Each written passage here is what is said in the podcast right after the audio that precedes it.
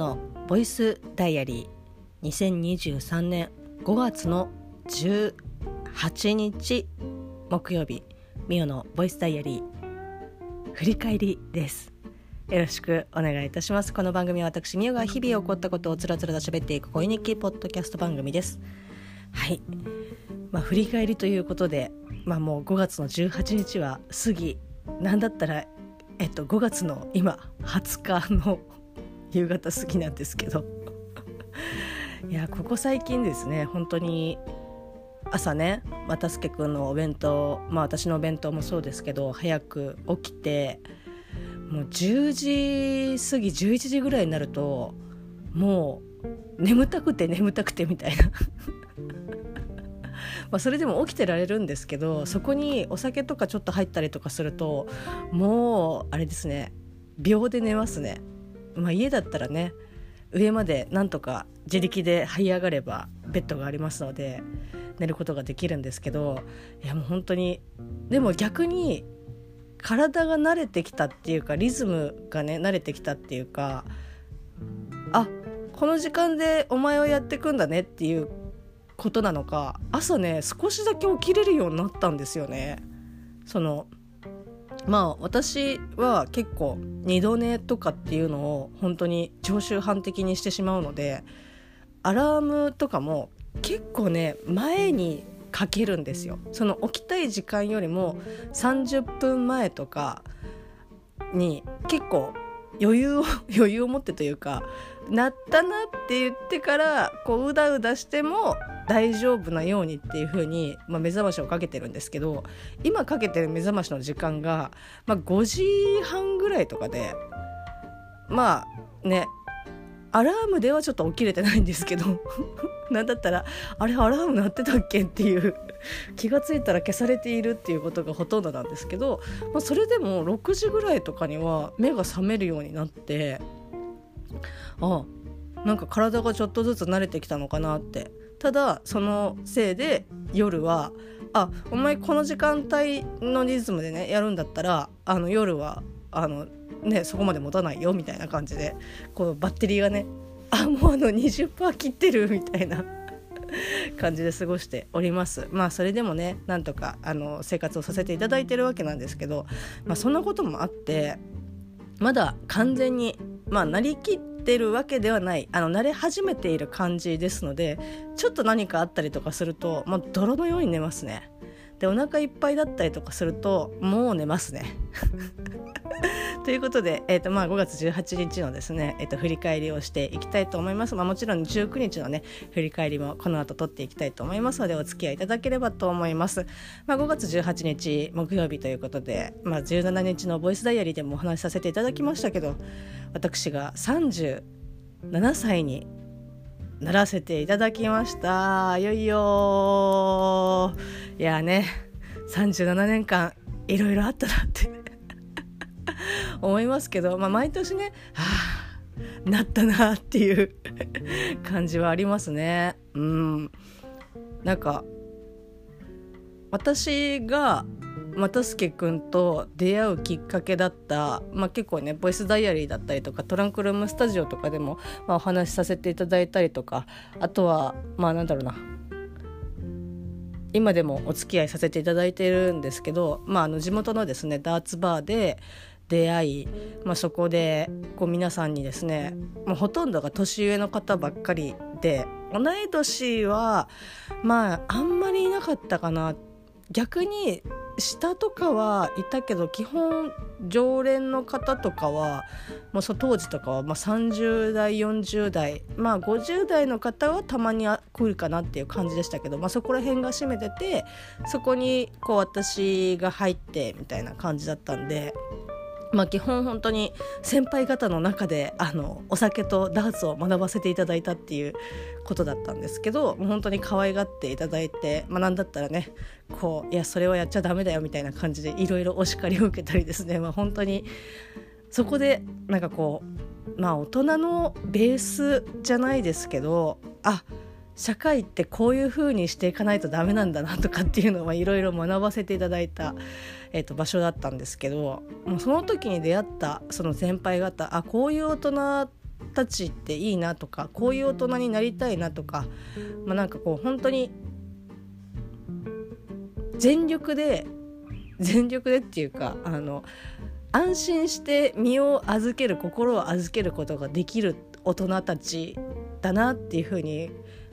思った人たちが、まあ、大体この30私今の私の年齢ぐらいの方たちだったんですけどだから当時あそういうふうに思ってた人たちの年齢に私も近づいたっていうかなったんだなっていうふうに思うと果たして私はちゃんとできているんだろうかっていうねそのなんだろうな当時思い描いていたというか私が感じていたその人たちみたいな風にこう振る舞えてるのかなとかっていう風にまあ思ったりとかはするんですけどまあおそらくねできてはないとは思うんですけどなんか少しでもねそういったあの時のあの先輩たちみたいにな大人になれたら嬉しいなっていうふうには思うので、まあ、こう日々ね、まあ、毎年言ってますけど頑張ってね生きていきたいなっていうふうに 思ってます。はい、まあ、そんな感じで5月の18日ですね、まあ、のカウントダウンもさせていただきまして17日のね、えっと、5秒前ぐらいにあのボイスダイアリーを撮り始め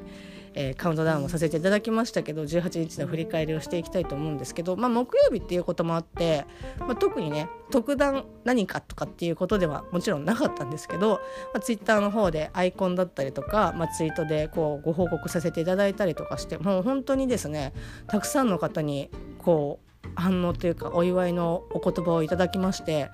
あーなんかあありがとうございますっていう。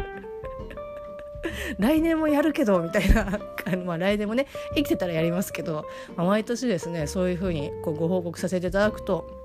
こうお言葉をいただいてあなんかすごく私の周りのこのツイッターのユーザーさんは本当に優しい人たちがいっぱいいるなって思ってすごくね嬉しかったです。ありがとうございます。まあ一個一個ですねこうリップいただいてる方とかには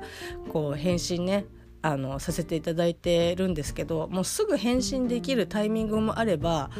こうもうちょっと携帯を触れないみたいな時もあったりとかしてなかなかこうすぐにね反応できなかったりとかしてたりとかそれこそちょっと漏れてる時とかもあったりとかするんですけど、まあ、それはあの通常のツイートでも同じなんですけどちょっとそこはねすみませんあの全然あの見てないとかああはいはいみたいな感じで思っているわけでは決してないので ちょっとそこだけねあのご理解いただけると大変あの私嬉しいです。はい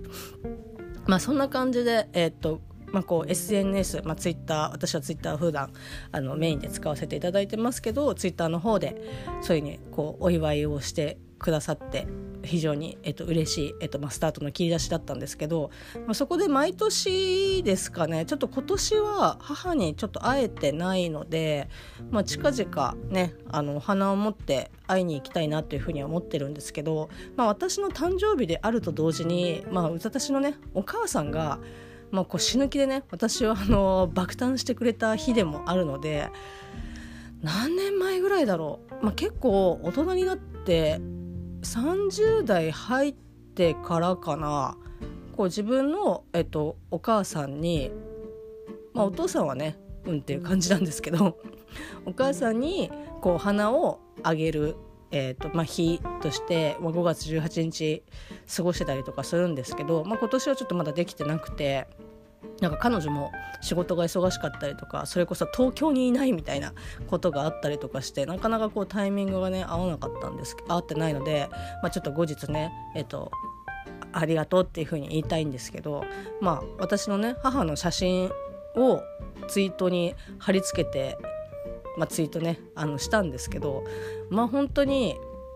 私とこう会っていただいた方だったらいやマジで似てるねっていうふうに あの思うと思うんですけど本当にですねまあ、あの自他ともに認めるぐらいマジでそっくりなんですよ私の母親の顔が。私の母親の顔がっていうか私が母親の顔にあの似てるんですけど本当ねあの父親の要素がほぼほぼないみたいな。感じでちっちゃい頃とかはもうね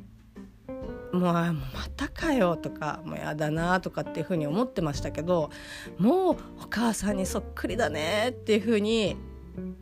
もう言われ続けあの父はどんな気持ちでそれを聞いてたんだろうって ちょっと今ふと思いましたけど本当に周りからも毎回毎回会うたびに久しぶりに会う人だったらもちろんのこと「いやお母さんにそっくりだね」とかっていうふうにこう言われ続けてきた、まあ、幼少期、まあ、今もそうですけど本当にですね顔が変わったりとか、まあ、してきましたけどそれでもですねあの母のあのベースから外れることがなく着々と年を取っている感じなんですけど写真を見るたびに本当にあれ私子供産んだっけなっていう錯覚を覚えるぐらいですね。まあ、その若かりしい頃、まあ、私を爆誕してくれた、えっと、母のえーとまあ、30代ぐらいですかね。20いくつでも結構遅かったんですよね、まあ、今の時代だとまあそれぐらいだと。でも早いなとかって思ってますけど、まあ、全然もう前30代とか29とかぐらいで産んでてなので私がツイートに貼り付けた時の写真の母はまあおそらく32とかそれぐらいだとは思うんですけどあ30代のお母さんがあの劇的に私と顔が同じで本当ね写真見てるとあ私子供産んだのかっていう風に私の子供私が赤ちゃんの時の写真を、まあ、お母さんと一緒に写ってる、えっと、写真を見たりとかするともうめちゃくちゃ似てる。であのなんだったら私が生まれる、えっと、ちょっと前っていうか、まあ、おそらくその父と付き合ってる頃とかあとはその結婚えっ、ー、と何？あのハネムーンでいいの？あの結婚旅行。ちょっと私行ってないんでねあれなんですけど。の、えーと、写真もはもうそれにねなんかさらに磨きがかかってあのめちゃくちゃ似てるっていう。あれ？私なんかちょっとあのセピア色の写真があるみたいな。加工してないあの写真があるっていう感じでもうそれぐらいそっくりでたまに街とかでこうねそのいろいろショーウィンドウとかあったりとかしますけどそういう時にガラスに映り込んだ自分をパッて見た時にちょっとねびっくりすびっくりっていうかびっくりしますね。あああみたいなこう母がいるって一瞬頭でやっぱ感じるんですよねわーっていう感じで。でそれを母も同じこと言っててでまあ私の祖母ですけど、まあ、私のお母さんがこう外歩いててあのこう鏡に映った時にいやあのおばあちゃんがいるって思って、まあ、私に話してるのでおばあちゃんっていうふうに言ってましたけど、まあ、自分の母親がいるって思ったらあ自分だったっていうふうに言ってるぐらいなんかうちの家系母方の女子の家系は基本なんかパーツっていうかあのベースが結構ねあの 強い 感じなので誰もですねまああのそれぞれまあおばもそうですけどまあちょっとずついろんなところは違ったりとかしますけど基本一緒にいたらあなんかあの親戚っていうか家族なんだなっていうふうにあの認識していただけるぐらい、まあ、似てますね。うんまあ、おばあちゃんには私はそんなになんか似てないなっていうふうに思うんですけどどちらかというとおばの方が、まあ、おばあちゃんに似てるなっていうふうには思うんですけど、まあ、それでもねなんかこうやっぱりあのベース私が知る限りのあのベースのあの大元はあの祖母なので ああこうやって着々とあの 受け継がれていくんだなっていうふうには思いますけど、まあ、本当ねお母さんに私はそっくりなので、まあ、今はねあのそういうふうに言われても「でしょ?」みたいな感じであと言えますけどちっちゃい頃はねもう本当に嫌でしたね。なんかこうお母さんが嫌いとかじゃなくてもうもうそれ何回も聞いたよみたいな感じで思いますけど、まあ、今はね逆に逆にあの母の、えっと、顔を顔知ってればっていうか私を知ってれば多分街中で母に会ったことがなくてもあみおちゃんのお母さんだねっていう風に多分わかると思いますっていう風に言えるぐらいですね。まあ一応私も精神年齢があの大人になったなっていう風に。思いますけど、まあ、そんな、えーと、母の写真をですね、まあ、ツイートに貼り付けて、えーとまあ、改めて見返したりとかしてやっぱり似てるなって 思いながら、えっと、過ごした、えっと、5月の18日でございました。はいまあ、そしてですね、まあ、こう本当にツイッターの方でもこうお祝いのお言葉をこう頂戴したりとかあとは何だったらね又助君又助君もねちょっとねなんかあの人大丈夫かなっていうぐらいあの17日に、まあ、こうボイスダイアリー撮ってて、まあ、日付が超えてそこからまあこういろいろツイッターのアイコン変えたりとかって、まあ、携帯いじってて、まあ、リビングでいじってたんですけど渡助君はもう早々になんかこう寝に入っちゃっててまあもちろんねその日付が変わった時に「なんて言ってくれないの?」みたいなことはもうあの全然あの1ミリも思ってなくて「ああまあね明日も仕事だし」みたいな「あ全然大丈夫だよ」って言ってあのそのおのおのを過ごしてたんですけどそしたら12時過ぎぐらいになんかこうもそもそなんか降りて起きてきて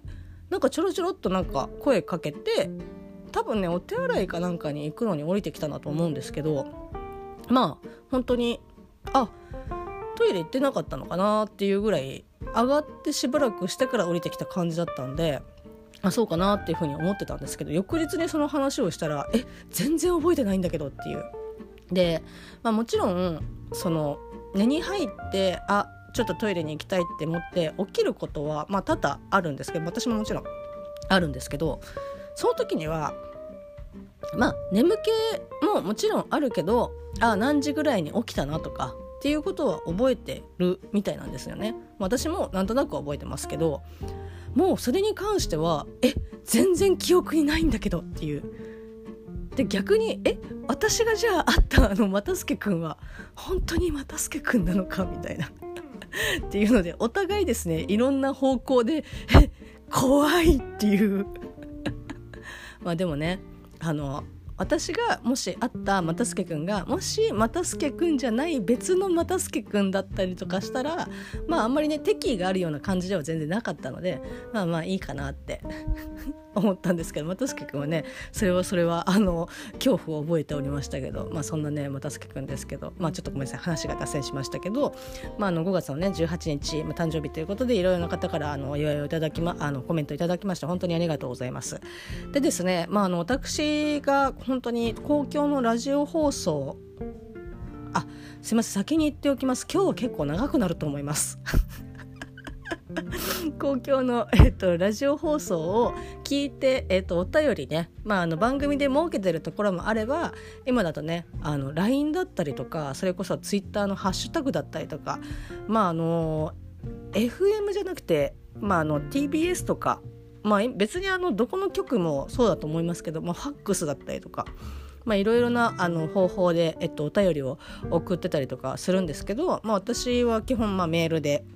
お便りを送ってたりとかしてでまあその東京 FM を聞いてたんですけどその当時結構、まあ、ツイッターとかでこうリスナーさん同士がつながったりとかしてでなんだったら私が聞いてた番組があの基本昼帯、まあ、夕方の番組でしたけどその公開生放送を、えーと、毎日する、えーと、番組だったのでだからそこに行けば知ってるリスナーさんだったりとかがいるっていうので割とねそのリスナーさん同士のリアルな距離感があの近かったんですよね。でまあ本当にみんなで子供とか遊びに行ったりとか、まあ、飲みに行ったりとか、まあ、あの番組自体がそういったイベントをこうせあの設置してくれたりとかするとそこにみんなであじゃあ遊びに行こうみたいなみんなで行こうみたいな感じで本当にねあのプライベートで仲良くあのさせていただいてたんですけど、まあ、その時に、えっと、その時から、えっと、お付き合いがあるえーとまあ、リスナーさん、まあ、それこそ、まあえーと、ポッドキャストトランクルームスタジオ、まあ、今ちょっとお休みいただいてますけど大地先生と一緒にやってるですねトランクルームスタジオというポッドキャストがあるんですけど、まあ、そのポッドキャストも応援してくださったりとかこのミオのボイスダイアリーもね、まあ、おそらくあの聞いてくださってるとは思いますけどその、まあ、本当にまあなんて言うんですかねあのリスナーさんとかっていう枠とかっていうよりもなんかもう友達みたいな、まあ、全然あの私よりもあの年上の方ですけど本当なんかねいろんなイベントとかあったりとかすると行ける時は来てくださったりとかまあ本当になんか温かくですねこう見守ってあ応援してくださっているお友達なんですけどそのお友達から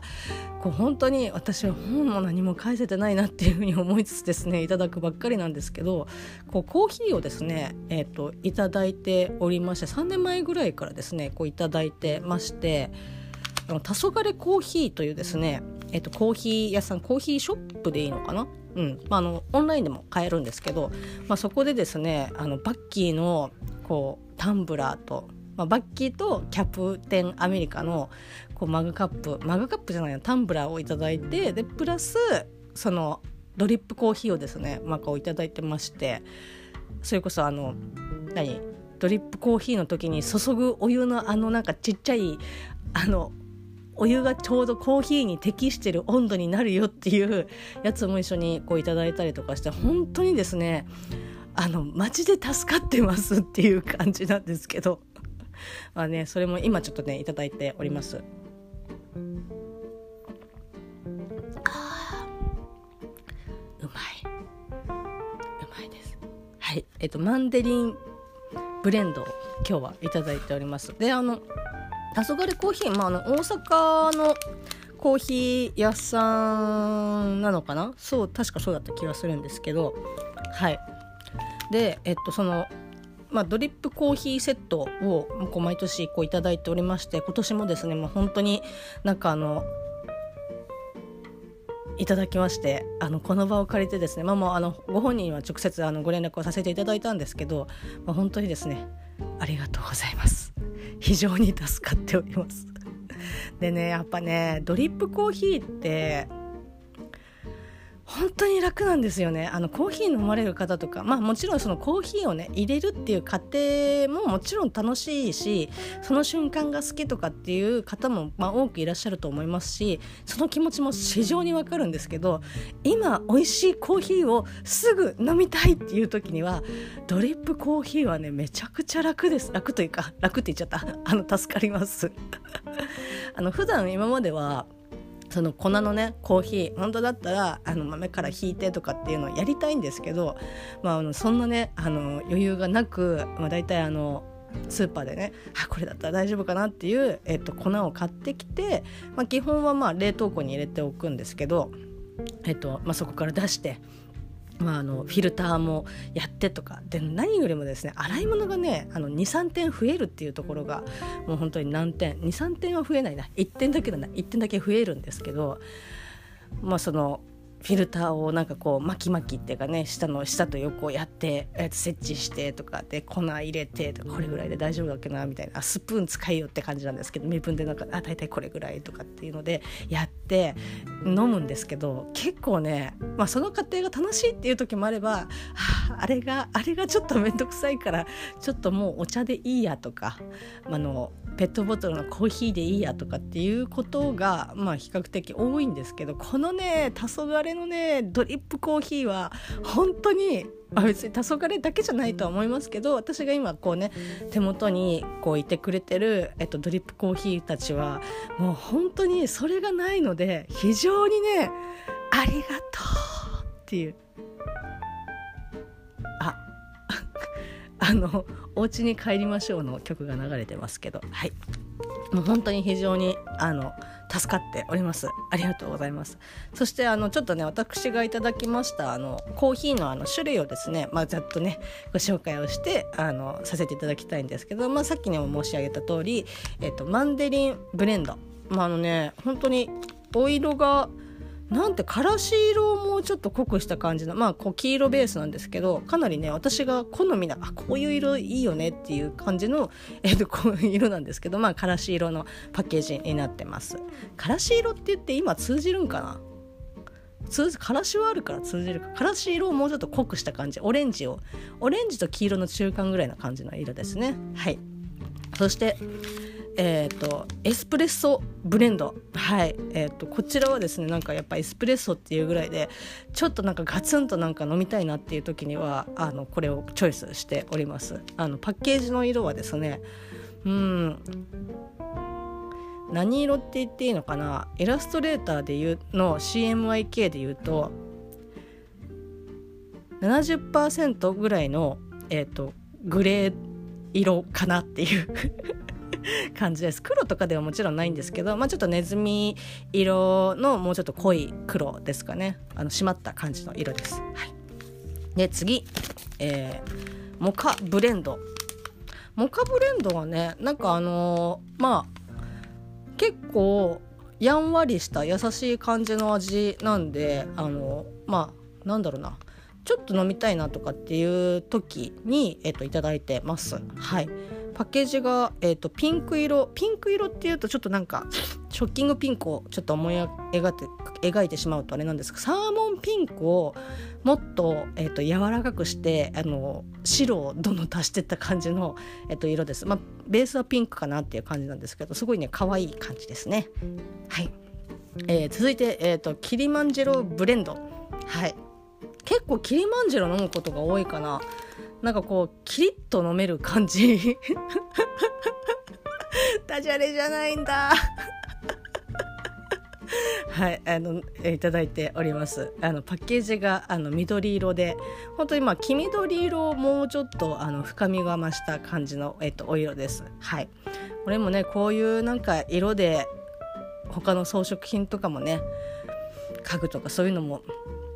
やると多分心が落ち着くんだろうなっていうような、えっと、すごくねあの優しい、えっと、色です。はい。そして最後になりました、えっと、スペシャルブレンドということでこちらの苦味が4酸味が2コクが5ということでまああの迷ったらこれみたいな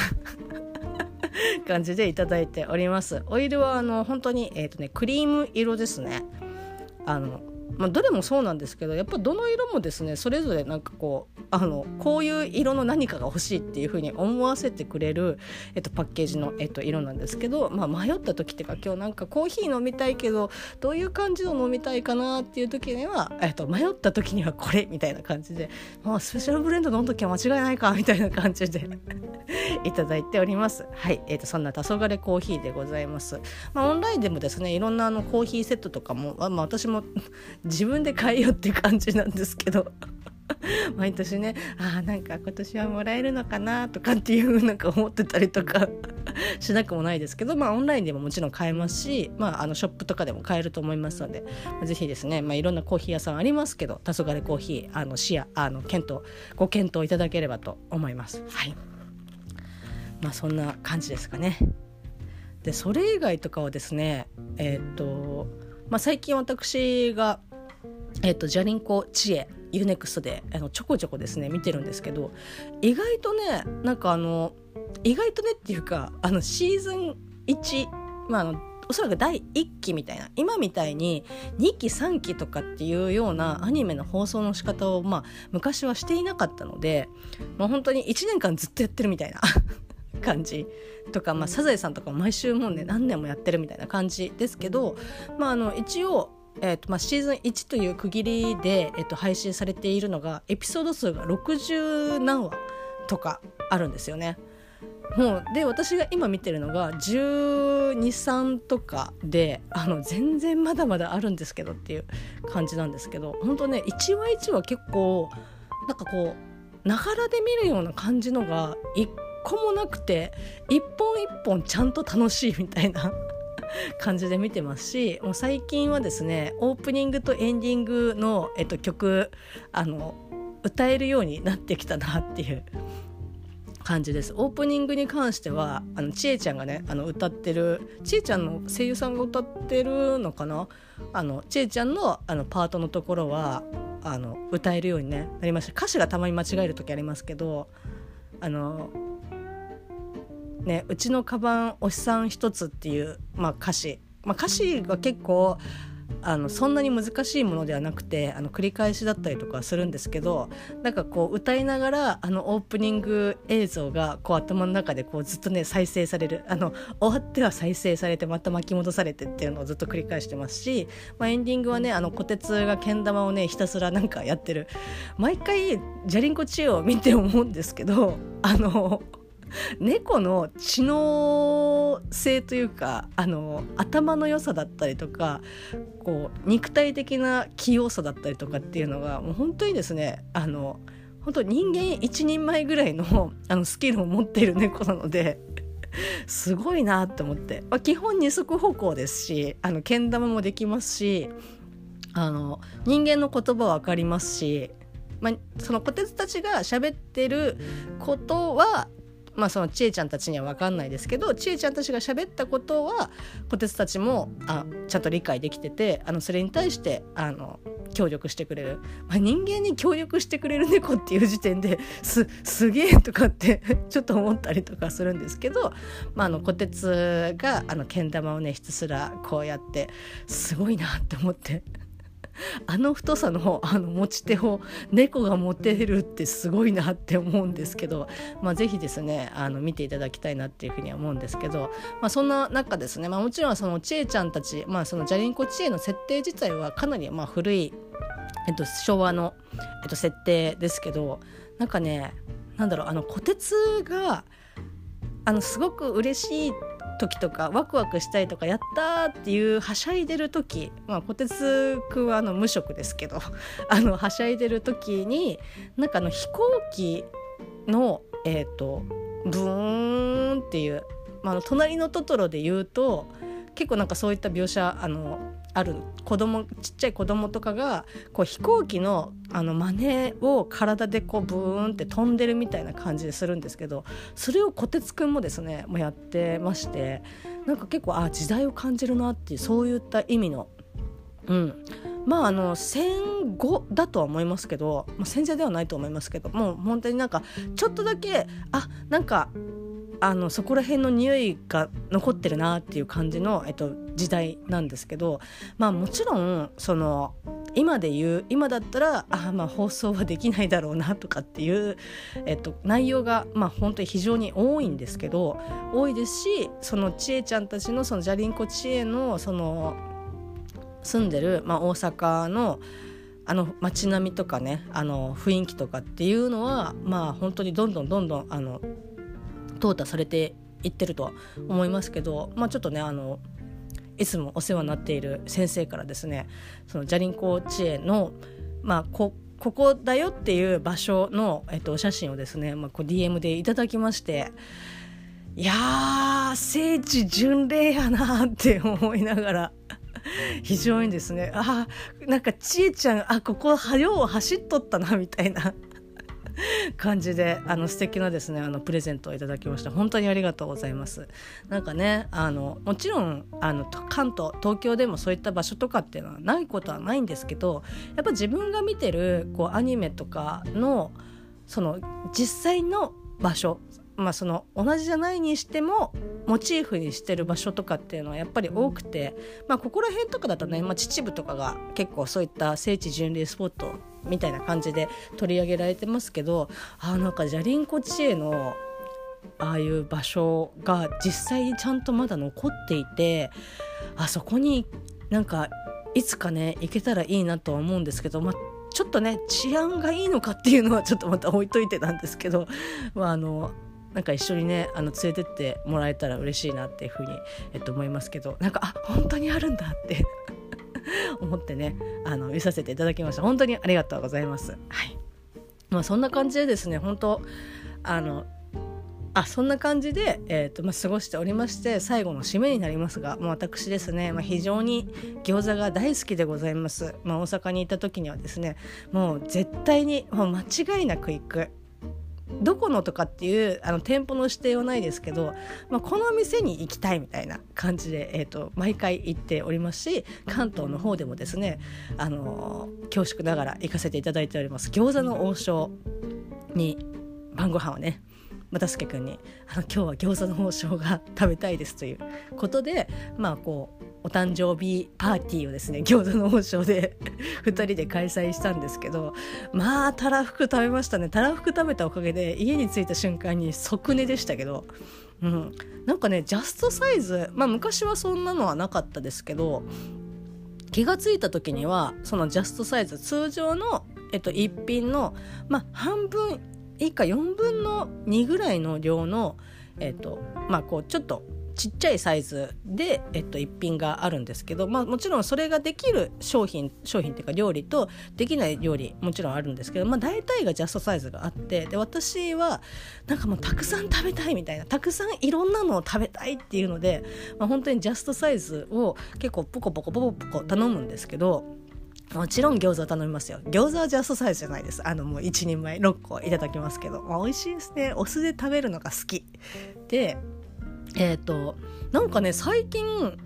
その王将ラーメンのジャストサイズが昔はあった昔っていうかちょっと前まであったんですけどなんかなくなっちゃってて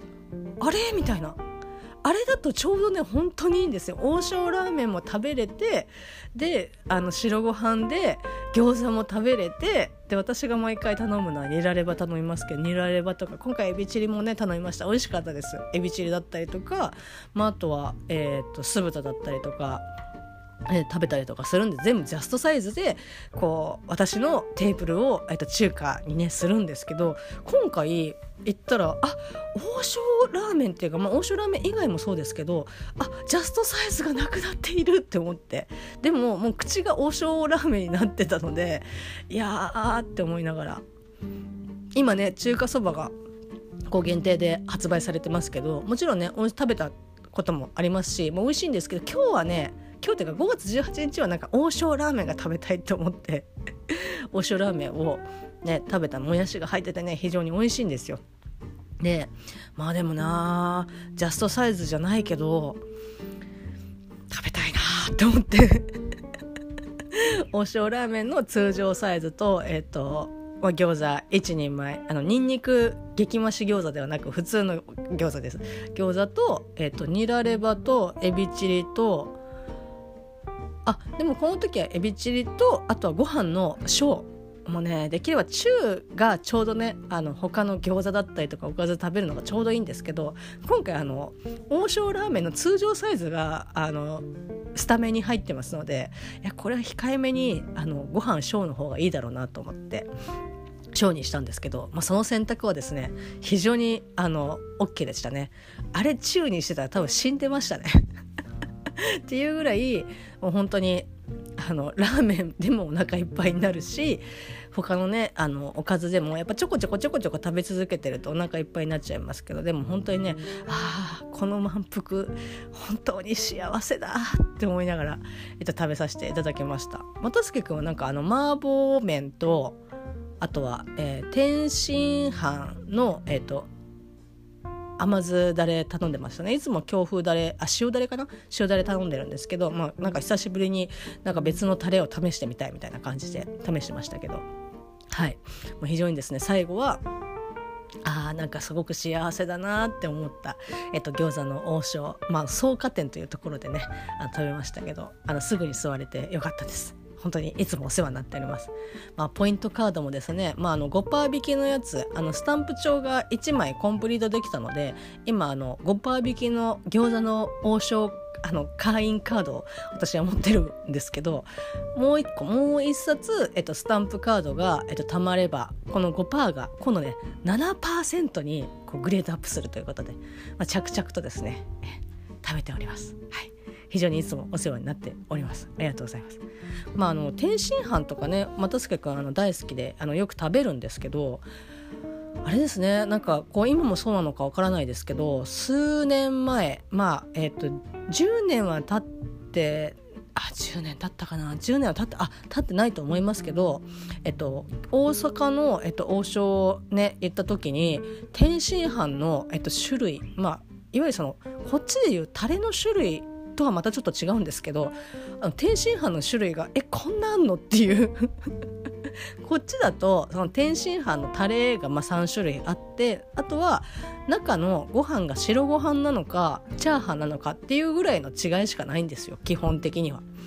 でも大阪の私が行った王将では天津飯だけで、えっと、メニューがなんか2ページぐらいあるみたいな。えここなんのっていうあのチーズ天津飯とかキムチ天津飯とかそういうのありましたね。なんかすごいなって思いながら。まあ王将といえば結構その店主によっていろいろ違ったりとかしますけど、まあ、関東の方はねあまりそのこのお店がとかっていうことはまあ正直そんなにないんですけどやっぱ発祥地まあ発祥地は京都です京都だったと思いますけど、まあ、関西地方とかだとそういったねいろんなその各店舗のと独自性というか色が出てくるのかなっていうふうには思いますけどなんかねあのチーズ天津飯食べてみたいなって、えっと、個人的には、えっと、あの思思いながらも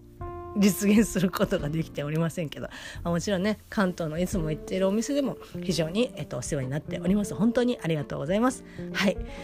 まあ、のね一応あの長くなりますというふうにお伝えをしてあったので大丈夫だと思いますけど ま40分をねもう回ろうとしておりますのでここら辺で締めたいと思います。本当に、えーと、たくさんの、えーと、お祝いだったりとかコメントだったりとか、まあ、こういただけて、まあ、こんな年になりましたけど37歳ですけどこうね皆さんにこういつも日々支えていただきながら、まあ、それをねきちんとお返しすることが果たしてねできてるのかなっていうふうに不安になることがいっぱいありますけど、まあ、頑張ってですねそのこういただいた恩をえーとまあ、返しつつ、えーと、いただいたその恩を、えーと、私よりもねその下の子たちに、まあ、つないであのいければなというふうに、えーと、思っております。今後とも何卒よろしくお願いいたします。そんな感じの5月の18日木曜日でした。それではまたね。ありがとう。